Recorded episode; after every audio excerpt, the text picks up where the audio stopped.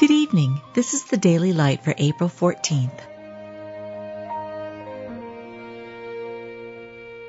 Be thou my vision, O Lord of my heart, not be all else to me, save that thou art. Restore unto me the joy of thy salvation.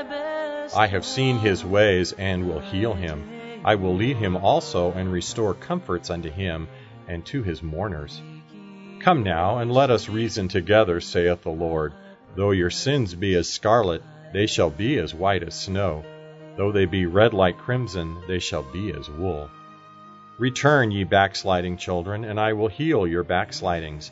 Behold, we come unto thee, for thou art the Lord our God. I will hear what God the Lord will speak.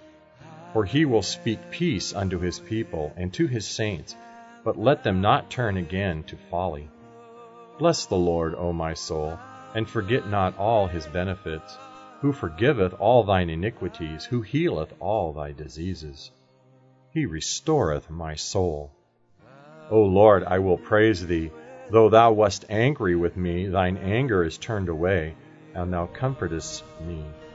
Hold thou me up, and I shall be safe.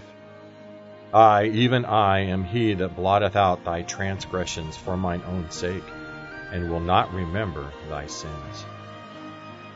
You've just been listening to the Daily Light, a daily morning and evening devotional of Scripture compiled by Samuel Bagster and published in 1825.